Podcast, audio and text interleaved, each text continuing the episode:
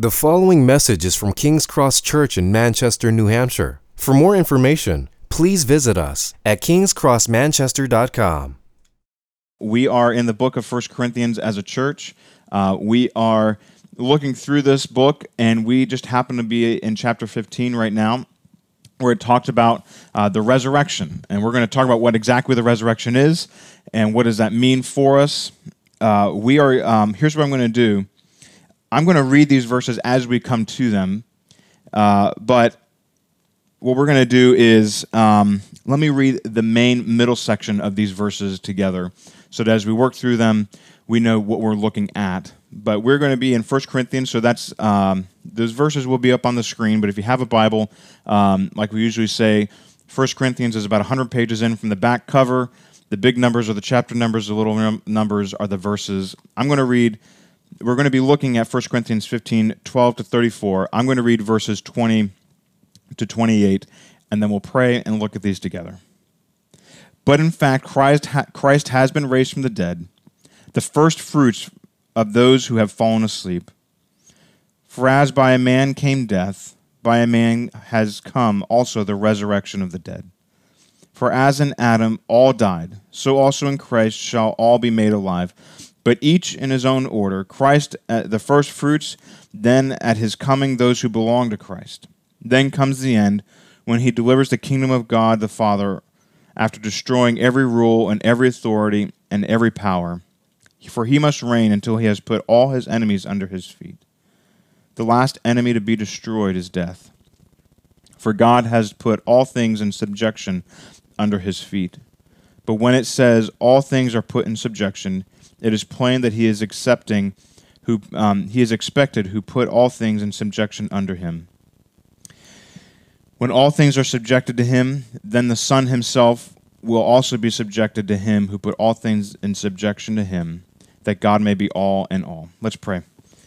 Father, as we look at these passages together, as we look at 1 Corinthians, I pray that as we lean into what does this resurrection even mean and how does it affect our lives, that we would know the power of Christ's resurrection over death, and that we would experience that power that He has over death in our lives. Father, I pray that we would know that in these days where our bodies feel very frail, that we have a hope in Jesus that is tangible and physical, and that will come and renew all things in Him. So we pray for your Spirit's power to help us know the power of Christ's resurrection today. It's in Jesus' name we pray. Amen. Uh, the reality is uh, that death scares us. Uh, we have actually had testimonies in the church about how folks have had wrestled with a deep fear of death, and then in their uh, coming to Christ, finding and wrestling with this deep reality of the meaning of death and how it changes our lives. This is why I think a lot of us are frankly uh, very scared of this uh, COVID 19 and the coronavirus situation. Um, it is because, not because we fear getting sick, as much as we fear getting dead. fear of death is a great control in our lives. It is the great shadow that overlooms our entire lives. Um, it is the great sleep. It is the great darkness. Um, even songs, um, I think of Death Cab for Cutie, where they sing this song about, I'm going to follow you into the dark, and it is the great unknown. It is the great blackness that, that we fear. Um, death is a reality that we all fear. I remember the first time that I engaged with uh, the reality of death as a kid. I think we all remember the first time we realized that as a kid we'd think that we would live forever, and then suddenly realize like, oh, death like is real. I remember uh, being in the back of my dad's van as we uh, as I made a fort and we drove out to go to my great grandfather's funeral, and I remember seeing his dead body, this man that I barely knew, and realizing that he was never going to come alive again that he was not going to take a breath in and sit up. Some of us not only experience that as kids, but then as we, we age, death scares us because it hits us closer to home and realize that death is not like a meeting that we sign up for and then we kind of show up and it happens.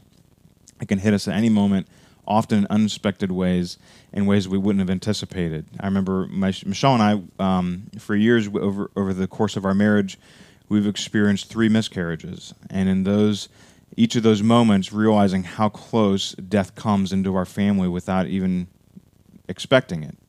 It's not something that we invite. And maybe it's something that's hit your family or your own life with cancer or murder or some other dynamic that is shocking and unexpected. A car wreck where family members, your spouse, your children are taken away in an unexpected way. And so when we talk about COVID 19, the real fear is this is something that could kill us. Um, not statistically, most of us, but that is a part of the reality of what we're facing these days. And that is a part of the reality that anybody should face if you're trying to find meaning in life. Um, you should test and kick the tires of Christianity to the extent that you find what does Christianity have to say about death, because that is where death and meaning are most realized. Christianity is all about these difficult realities. We, we must face these difficult realities in our life. Often we ask these questions of who am I, what am I here for, and why, why do I exist? We all these kind of why questions. Um, we ask questions of what, it, why am I like this? Why am I the way I am? Why am I me? We ask questions about the meaning of life. What is life all about? What is this? What are we here for? And then we also often ask questions: um, Is this all there is? Is there something after death? Death is this great barrier. It marks everybody must face it. There is a 100% success rate of death in this world, and we all must face it. And that's why when you're evaluating Christianity or you're trying to find truth in Christianity, the reality is that Christianity does stare death right in the face, deals with its fullness, deals with all of the ambiguities and sadness and decay that death brings in our lives it stares her right in the face. And what we're talking about this morning is the resurrection of Jesus Christ, which then overturns the power of death. It's a crazy thing to think about death, which is the thing that we all dread, being flipped upside down in the resurrection of Jesus. And before we talk about that, I just want to talk a little bit about uh, what what is this idea of resurrection? Um, I, I bring this up because I, I don't even know if we all really know what that means as a culture. I think it's largely a foreign idea. The, the closest idea that we have to resurrection um, as a culture is this whole idea of zombies, right? There's a few years ago this whole thing of zombie Jesus, where basically because zombies are real uh, as like a cultural phenomenon, what we think about zombies uh, are something that we recognize as like that's the closest thing that we have to the resurrection. Um, there's just well on Easter Christians celebrate Jesus coming back to, uh, from the dead, and so that must be zombie Jesus, right? Think about Walking Dead and all these things. Uh, that that is not even close to the idea of resurrection because zombies are just like they're not who they were. They're just like this moving person that has a body that's not, cons- you know, whatever. I'm not a big horror movie guy. Like I, I've watched a few episodes of The Walking Dead. It's not for me. But uh, I know it's some of your deals, but that's not even close to what the Bible's thinking about when it comes to the resurrection. The resurrection is this idea that a person who was tr- has truly died. So there's the we think of our physical bodies, which have blood flowing through them, and our, our souls, which have life in them. Both of them being fully dead, no life in them, the resurrection is this idea that both body and soul are restored to what the person was like before they died, right? Not uh, exempting anything about who they were. Everything about them is brought back to life on the other side of death. That's the idea of what resurrection as a general category is. And then when we talk about the resurrection of Jesus, we are talking about a resurrection that is magnitudes better because when he rises from the dead, he no longer dies. So we, we just read in John 11 this story of Lazarus, where Lazarus dies. Um, he is raised to life from Jesus, and then it has to be like the worst miracle ever to experience because you're brought back to life and then he dies later on. like, that would not be very, I mean, it would be great to be resurrected, but I would like to be resurrected and not have to go through death again. Lazarus does die because he's not Jesus. When Jesus raises, rises from the dead, he rises to a new life that will never die again. Death no longer has a claim on him, death no longer has power over him. His death and resurrection has some story element to it that now breaks the power of death. And so that's what we're looking at this morning in this passage. You see, Christ's resurrection is different in that as we look at how the resurrection of Christ is different, it weaves us into this power that God has for us in Jesus. God has woven us, when we're in Jesus, when we trust in Him, He's woven us into this resurrected life of Jesus. And so here's the main point of what we're looking at this morning know the power of Christ's resurrection over death in your life. It's real simple. Know the power of Christ's resurrection over death in your life. Death has a power, but Jesus has destroyed it. Just like um, any tyrant in life, death is this major tyrant over our lives, and death um, when it meets Jesus, Jesus turns this tyrant of death into a servant for the Christian's life. And so that's the dynamics of what we're looking at. The first thing we're going to pick up here in verses 12 to 19 is we're going to see the death of despair in the resurrection of Jesus. Uh, the, we're just going to be making the points very simple, and then I'll fill them out for us. But the death of despair in the resurrection of Jesus, the death of despair, verses 12 to 19. Let me read this for us. Now, in, if Christ is proclaimed as raised from the dead, how can some of you say that there is no resurrection of the dead? But if there is no resurrection of the dead, then not even Christ has been raised. And if Christ has not been raised, then our preaching is in vain, and, our, and your faith is in vain. We have even found to, we have even been even found to be misrepresenting God because we testified about God that He raised Christ, whom He did not raise, if it is true that the dead are not raised. For if the dead are not raised, not even Christ has been raised. And if Christ has not been raised, your faith is futile, and you are still in your sins. Then those who have fallen asleep in Christ have, have perished. And if Christ, if in Christ we hope only in this life, we of all people, we are, we are of all people most to be pitied. So the reason Paul is addressing this, before we get into this, this passage, here in verse 12, it says, uh, how can some of you say there is no resurrection of the dead right? There is a there was something going on in the church in corinth where some people were saying like jesus is great love him glad he died for our sins there's no resurrection from the dead. So they're basically saying christianity and the message G- that paul tells us about jesus died for our sins resurrected to new life half of it's true the rest of it's bunk but really, that was coming from a context in the day where uh, the Greek philosophical tradition largely saw the body as this kind of like cocoon and carcass that you kind of had to deal with, but was largely dirty and unimportant. And so when you died, out of town, grateful to get rid of this carcass, now we're just pure spirit. So the strong, who would have been, you know, the highly educated, the highly cultural powered people, right? We, have looked at them all through the book of First Corinthians they would have seen the resurrection of the dead as kind of like, oh, well, that's for uh, the weaker people, but we who are more enlightened, who are stronger, who are more culturally astute and more learned, we know that resurrection, that, that's ridiculous. We, we don't need this body anymore. The weak would have taken Paul at, his, at face value and said, well, Paul said this is what God is telling us in the Bible. Uh, seems pretty true to me um, I believe in the resurrection. So some of them are saying there's no resurrection. Some are saying, yes, we believe it. That's why Paul's engaging with us here, because it is a critical aspect to the gospel. So what we're going to look at here is there is a logic that Paul draws out that is helpful in recognizing the reason why the resurrection is so helpful and so important and essential to the Christian message. A logic here that we need to follow. Basically, Paul through uh, verses 14 to 19 he basically says this If Christ was not raised from the dead, right? Okay, let's take your premise seriously. You're saying there's no resurrection, so that means that Christ was not raised from the dead. If that's true, if Christ was not raised from the dead, then there is no Jesus who's alive now to help you. You're still dead in your sins, and there's nothing more to the Christian message than basically souped up hallmark slogans.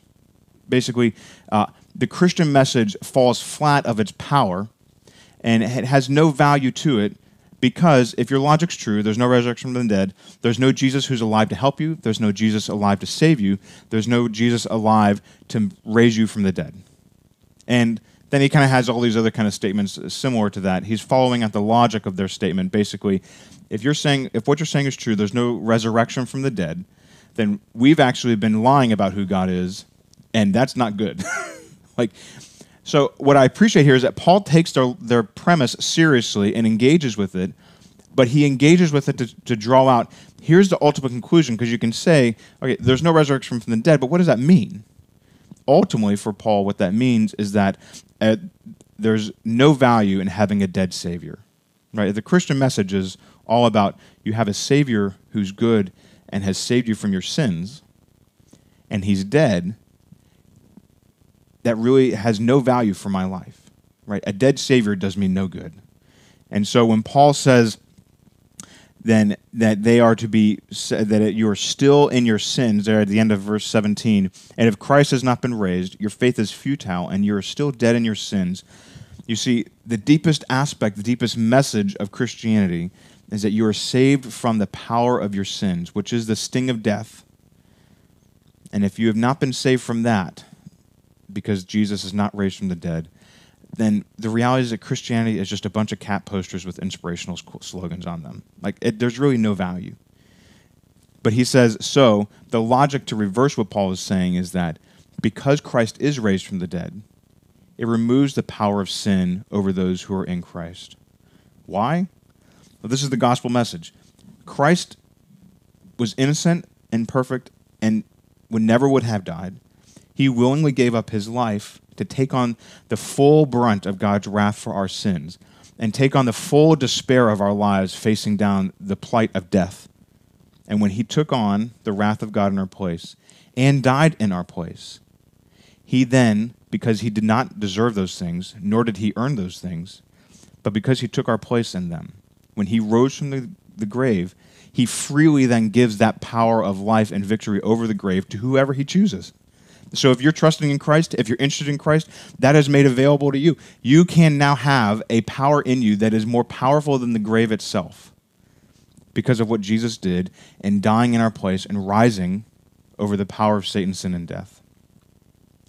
One of the things that I love about this passage, though, is Paul uh, is not offended uh, by objections to the, to the message of the gospel. He's not object. He's not even offended by other Christians who are wrestling through questions or even kind of have bought into uh, the these uh, bad arguments or bad theology. Paul's not not offended by those things. He takes them seriously. He engages with them. He doesn't demean the argument. He doesn't. Um, he's not demeaning and he's not insulting. You guys don't believe in the resurrection? How can you be that dumb? He doesn't say anything like that. But he does take their premise seriously and follows the logic out to show this is not really in line with what God tells us in the Bible. Right? He takes it seriously, he thinks through it, and he engages with it seriously. So if you've got objections about Christianity, if you're a Christian and you've got struggles of theological questions, that we don't need to be demeaning with what the with other people or um, when people wrestle with these questions. It's it's okay to doubt. It's not okay to make doubt your theology. It is to take these things seriously and then wrestle with them. Okay, but how can we take this question about the resurrection and follow it through to see mm, if the resurrection is not true, Jesus is not raised from the dead, still in our sins. So then we need to be able to be okay with, okay, I need to give up that idea and then come in line with the Bible's teaching. Often, when we wrestle with questions, we must be okay with God contradicting our assumptions. And that's what Paul does in this passage. He doesn't demean them, but he doesn't engage seriously. He does, re- does it respectfully, but he draws out this reality that in Christ's resurrection, one of the things that is most essential to our lives is that he overcomes the power of death and despair in our lives. Why do I bring up despair out of this passage? Well, frankly, Paul here at the end, verse 18, those who have fallen asleep, right? He says, All right, if there's no resurrection, those who have fallen asleep in Christ have perished. And if in Christ we have hope only in this life, we are of all people most to be pitied. Right? If there's no resurrection, uh, that means that death wins.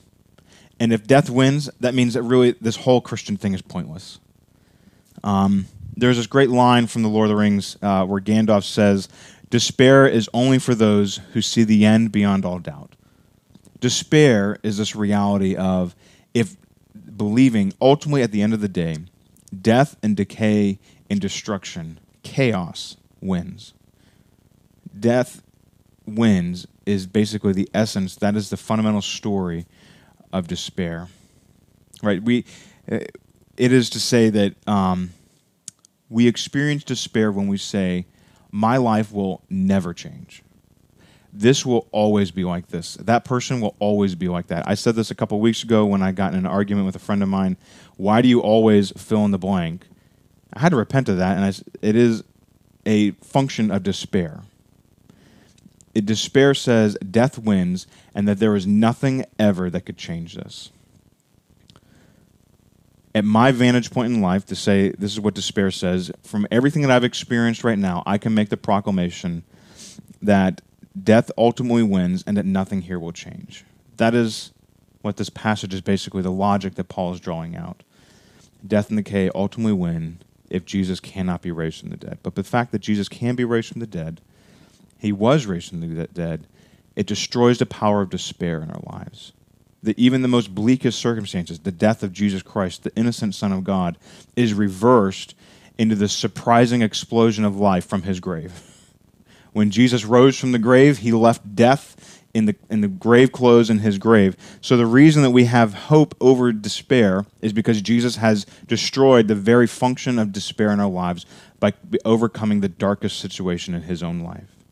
He did experience death, he was truly dead but through that he was risen to life and now puts that, that same hope that even the darkest circumstances and the most bleakest circumstances give us hope. The reason for hope during this pandemic is the resurrection, right? I'm not trying to be cavalier. We are abiding by the CDC's guidelines for how we want to engage and serve our neighbors by being at home, being isolated. But frankly, the very worst that COVID 19 can do for those who are in Christ is death. I'm not saying it's not important. I'm not saying that it is uh, trivial. It is very serious, and we want to protect our friends and neighbors from from being exposed to this, and we want the weakest among us to to be freed from the exposure of this virus that could kill them. We're not trying to be cavalier. But if you have hope in Christ, the worst that could happen is that you be that is that you die, you meet Jesus face to face, and that you're raised to life with Him. That's not a bad story to be involved in, right? the this the scariest reality is to be left to our own death without Christ covering us, where we would experience the full realities of death for all eternity. Is it painful to die? Probably. Is it the worst thing that could happen to you? No. So even as we look through these days, we don't have any reason to despair because Christ is raised from the dead, and even the worst situation that could happen to us is not that bad at the end of the day. As we know the power of Christ's resurrection over death in our lives, the second thing that we're going to see here in verses 20 to 28 is the death of death. Uh, this is a bit of a turn of a phrase, but we're going to see the death of death in this story that unfolds in verse 20 to 28. I want you to pay attention. This is a story that's being told. And so pay attention to the death of death, how Christ's resurrection destroys death's story in your life as we read through these verses. But in fact, Christ has been raised from the, de- raised from the dead, the first fruits of those who have fallen asleep. For as by a man came death, by a man has come also the resurrection of the dead. For as in Adam all die, so also in Christ all shall be made alive. But each his own order. Christ the firstfruits, and at his coming those who belong to Christ. Then comes the end, when he delivers the kingdom of God the Father after destroying when he delivers the kingdom to God the Father after destroying every rule and every authority and every power. He must reign, that's Jesus. He must reign until he has put all his enemies under his feet. The last enemy to be destroyed is death. For God has put all things in subjection to his feet. But when it says all things are put in subjection, it is plain that he is accepted, uh, accepted who put all things in subjection under him. When all things are subjected to him, then the Son himself will also be subjected to him who put all things in subjection under him that God may be all in all. There, there's a lot going on in this, but you still hear the story of what is being told here that if Jesus is raised from the dead, which is true, Jesus was raised from the dead, now because that's true, there is a story unfolding where death's power is slowly and incrementally pulled back, it is undermined, it is destroyed because Jesus' resurrection destroys death itself the, you'll notice this is a story, and it, ultimately the story ends with all things being put under the power of God Himself, because Jesus is the story basically unfolds, will reign over the earth is reigning now, will reign, and as he reigns, his power grows and has influence over the power of death to shrink it back so that when he returns, he brings all things under subjection to him, says, Here's my kingdom, here's my people. We all now belong to God the Father. Everything is put in its joyful right place before God and under his rule and then it is it as it ends god will be all in all god will be the delight of every aspect every atom every function relationship sphere in this world it will all be made right and new with no death. That sounds like a beautiful story. But there's another story being told here, right? There is a story of the power of death in our lives. Death has reigned. It says here, for by one's man before as verse 21, for as by a man came death. And verse 22, for as in Adam all die. Right? Here is a story of the power of death in our lives. Adam in rejecting God's uh, rule as God, said, God, I think I can do this better than you without your help and without your authority. And Adam, that was the beginning of death. The beginning of Genesis, it uses this image of death being a double death, right? In the um, in Genesis, uh, when it says the curse is, if you eat from the tree, you shall surely die. The original Hebrew is a double death, right? Is a double negative. If you eat from this tree, you will die, die. Like you'll not just kind of kind of die, like oh I got a cut on my hand. You'll die, die. A a death of the body and the soul. And so, in this aspect of the decay and destruction of death, it tells a story in our lives from Adam until now, where all areas of our life, relational conflict, abuse, murder, lying, all types of ways in which death wreaks a reward in our lives all those things tell a story from Adam until now. And we see this actually taking on some steam in our, in our culture today where um, death um, and like we were just talking about despair seem to be a more predominant narrative. Uh, you see this actually as more movies and stories are being told where the bad guy wins, right? I, I think uh, most recently we had um, the the movie Joker, where Joker is celebrated, and you know he's this horrible villain in the whole comic book universe, and he's celebrated as like, hey, like he's the guy we want to win, the agent of chaos and despair. We think of the movies like. Uh, uh, largely they're horror movies because this idea of the, the bad guy winning is a horrific thought, right? Think of the movie Seven, Silence of the Lambs, No Country for Old Men. So those are like dark movies where the villain wins and then there's even some lighter movies that we all enjoy, like Empire Strikes Back, right? Who wins at the end of that? Darth Vader wins. Right, uh, we think of Avengers: uh, Infinity War, right? Who wins at the end of that? Thanos with his snap, right? He wins, right? That is why that movie feels so sad. I remember when that movie Infinity War uh, first launched, and everybody was kind of seeing their no spoilers uh, hot takes on the movie. Everybody was sad because the bad guy won, right? it is it is increasingly taking on this this life in our in our culture where when death wins, we all inherently feel like this is a sad story. This is a story that really should not be true. And that's why in this passage we see this story being unfolded because stories have a power in our lives. And when we see the true story of God's victory over Satan, sin, and death, primarily death in this passage, it is something that gives us hope and peace.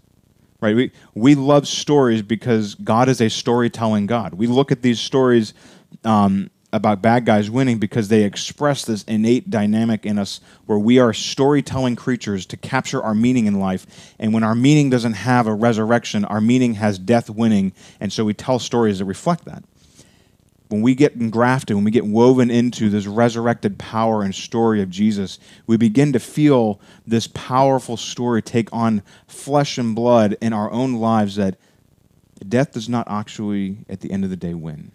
Death is not the ultimate story.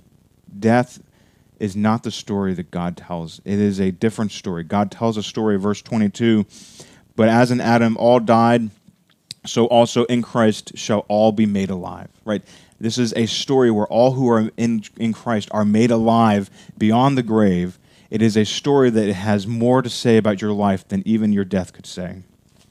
Right? Christ has been raised from the dead, and so at the last day over, um, over him, and he, t- uh, Christ is raised from the dead, and death has no final say over Jesus, and he untells all the stories of death in our lives. I, verse 26 has taken on a powerful meaning in my own life. The last enemy to be destroyed is death, right? In the story of Jesus' victory over the world of Satan, sin, and death, the last enemy, you might say, the last person in line to come up and meet Jesus and stare at him face to face, is death personified himself. For me, as we, as I mentioned earlier at the beginning, Um, and I have walked through three miscarriages, and as we walked through them, this power, this verse has taken on a new life for me. That even as these children were taken from us, uh, in the mystery of however that happened, uh, they ultimately did not have. Uh, they were not defined by death, even though they were. These children were taken, they died. Death does not have the final say. And when death strikes so closely, when somebody so close to you dies, when you feel the power of death in your life, whether it's through the death of a marriage, whether through the death of a friendship, whether it's actual literal deaths of friends and marriages and family members, we have to remember that as powerful as that death feels and real, I can't call back to those children. You can't call back to that relationship. You can't call back and engage with those people who have died death will actually, at the end of the day, die in the resurrection and return of Jesus. Death no longer has power here. Death no longer is the defining story. You see this actually a part of the story here, verses 25 through 26. For he must reign until he has put all his enemies under his feet. There is a story, actually, that this talks about us right now. Jesus must reign, verse 25, until all of his enemies have been put under his feet. Right? This is talking about from the ascension of Christ until the return of Christ. He must reign. There is something that Jesus is doing right now where he is bringing all of his enemies under his rule, which means that the power of the gospel, the influence of the gospel, the penetration of the gospel into every aspect and sphere of our lives will increase and grow and have a powerful uh, death and resurrection story in every sphere of our lives until the return of Christ. I, I expect, a, as we look through the his, history, a progressive power and influence of the gospel in every sphere of life. That does not mean that we will have a perfect world before Jesus returns. That's not what we're saying. That does say that we will have a gospel shaped aspect of every sphere of our lives where the gospel has penetrated the power and grace and resurrection of Jesus into every sphere of our lives until the re- return of Christ. One right now that I think that we're wrestling through, not only culturally but as a, in in the broader Christian church, is there is an addiction to power that must be exposed and must die. And as you, you see all these stories of pastors who get addicted to power and they abuse it and all this sort of stuff, as those areas are exposed, Christ is pushing them to their death so that those idols in our lives die and they are brought under his feet, under the rule and reign of Jesus Christ. Which means that we don't actually know what the fruit will look like. We don't get to control what the fruit of repentance looks like. It often looks very much like Jesus, which is grace and mercy and love. But when that puts on flesh, we don't know what that what they expect that to look like. But we do know that areas of our lives that reject his rule must die. And they must die because his story is a resurrected life over the power of death in our lives. So, in your own life, were there areas in your life where there is something that must die, that is a rejection of Jesus, is an ambivalence to Jesus, and must experience the story of his grace, must experience the story of his resurrected life, bringing new, resurrected power change? Maybe it is an addiction. Maybe it is uh, a habit. Maybe it is a area where you have said everywhere but here, Jesus, you can have. Maybe it's something where you know what? Actually, I don't really like having to think about this, and what does the Bible have to say about that? Whatever that area is, our hesitations, our obsessions, they must die at the feet of Jesus because the story of resurrected life must live in those areas as we are consumed into this life, all consuming life of God. You see, the end of the story is that God may be all in all. That is where we want our lives to be grounded, that God would have all of us enveloped in who He is, and that we would experience His life in us. You see, in Christ's, Christ's resurrection, death and its story is gasping for air, it is running and that it will be overcome by the resurrection of Jesus' powerful life in your life. Some of us talk about this as like a bit of, um, if you know the history of World War II, you know, on June 6, 1944, Normandy, uh, the Normandy invasion happened, and when that happened, that effectively started the end of the war. They, they knew the moment that they hit ground and that they uh, took the beach of Normandy, that the war was over. Now, the war wasn't actually over until May or September of the 1945. That was when the war actually ended. That's what this story is like.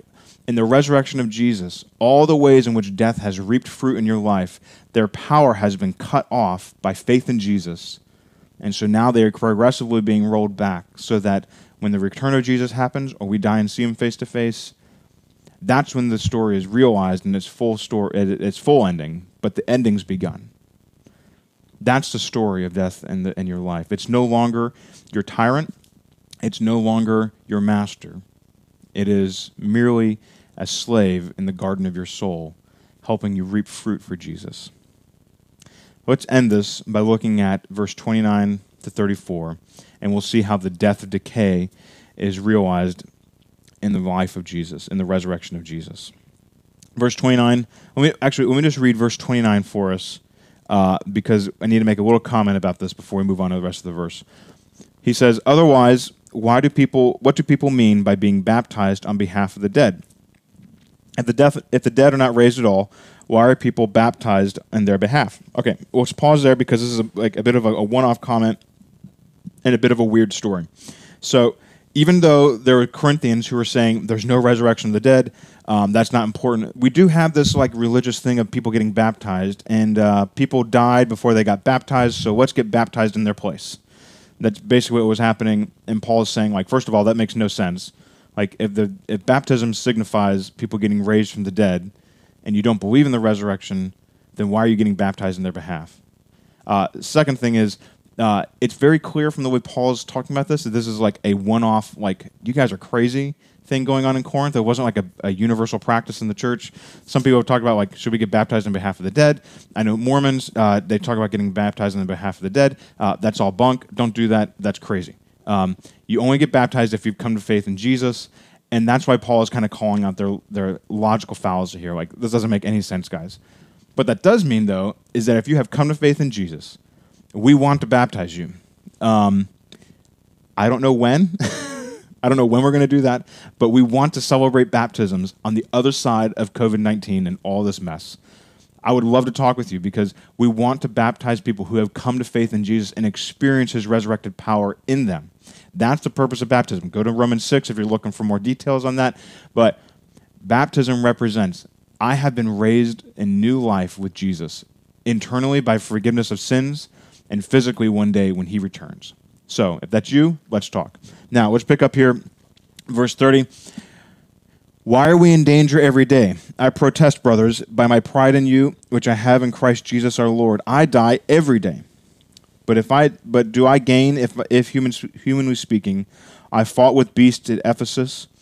If the dead are not raised, he says, let us eat and drink, for tomorrow we die. Do not be deceived. Bad company ruins good morals. Wake up from your drunken stupor, as is right, and do not go on sinning. For some have no knowledge of God.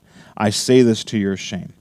So, a few comments about this verse. First of all, uh, verse 29. But if I, if I, uh, what do I gain if I fought beast in Ephesus? Did Paul fight beast in Ephesus? Not likely. He was a Roman citizen. Roman citizens weren't subjected to that sort of uh, torture.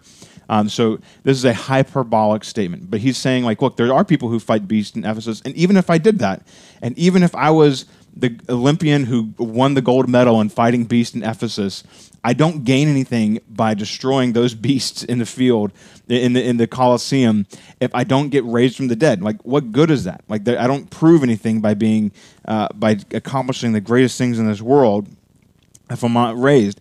And he says basically, um, if I'm not raised from the dead, then you know what? Let's just party, have a good time, because tomorrow we're going to die, right? There were the strong, quote unquote, in, in, Corinth, in Corinth, who were basically, they were getting drunk all the time. They were totally just given over to their sin because they're kind of like, look, uh, Jesus, great moral teacher, forgave me of my sins. I'm not going to be raised from the dead. So let's just kind of go, go and have a good time. That is the fruit of death's decay in our lives. When we just kind of let ourselves get ruled by our own passions, our own thoughts, and we don't allow the resurrected power of Christ to rule us. That's what Paul's addressing here. decaying fruit in our lives, right? What are all the bad decisions that we've made that it didn't get me anything? Like I, I didn't gain anything by that. I didn't become closer and more in love with Jesus from whatever this or that was, this argument, this fit of anger, this jealousy, whatever it is. I, those are all the, the, the, fruits of decay in our lives. And Paul says, look, um, I want to live a life filled by the resurrected power of Jesus so that, verse 32, I gain, right? He wants to gain. That's what he's pointing out in verse uh, 31. I, brothers, and my pride in you, I die every day so that I might gain, is basically what he's saying. I, I die in Jesus every day so that I gain something in Jesus. That, that's kind of piecing these verses together, right? What is it that must die on a daily basis? Well, frankly, COVID 19 has caused a lot of us to have ex- experienced the, the death of our expectations, right? On a daily basis, how many of us our expectations of even just what the day will look like must die because of this or that? Our hopes and dreams, our idols, uh, everything about us that we hope to control ultimately must die if we are to have a joyful life in Jesus, if we are to gain Jesus. That's not to say that you don't have hopes and dreams, but it is to say that our idolatry of them, that we hold them close, that they must be the thing that we are defined by. They must die on a daily basis. We must die to ourselves, especially if you're a parent who must serve your kids and they come needy to you every five seconds of the day. Um, whatever the needs are, my expectation to be in control of my life on my own terms, my expectation to be loved the way I want to be loved, my expectations to be known the way I must be known, then my expectations to have a successful career the way I want to have a successful career. All those things must die on a daily basis. If we are to die well on a daily basis, then we will see the life and power of a death in Jesus when we finally die. We must die to our expectations and find the sweet joy of knowing God's personal care for us, his personal power for us, and the resurrected power of Jesus Christ. That will bear fruit, right? That will bear fruit that will be beyond the grave. If you, even if you have a career that ultimately fails, even if you have a parent, uh, if you're a parent and your children ultimately do not turn out the way you want them to, or they struggle in ways you would have never imagined, if you have a marriage that ultimately fails and, and decays, if you are dying to yourself on a daily basis, you cannot control the circumstances around you, but you are responsible to look to Jesus and to beg for help in producing a fruitful life for his glory. That is how the resurrected power works through you, so that as you look to him, even as there is decay around you, there is a fruit being reaped for eternal rewards in Jesus, eternal life in Jesus when you are raised from the dead. It is okay. If we want a faith that is okay with the daily deaths that we must die.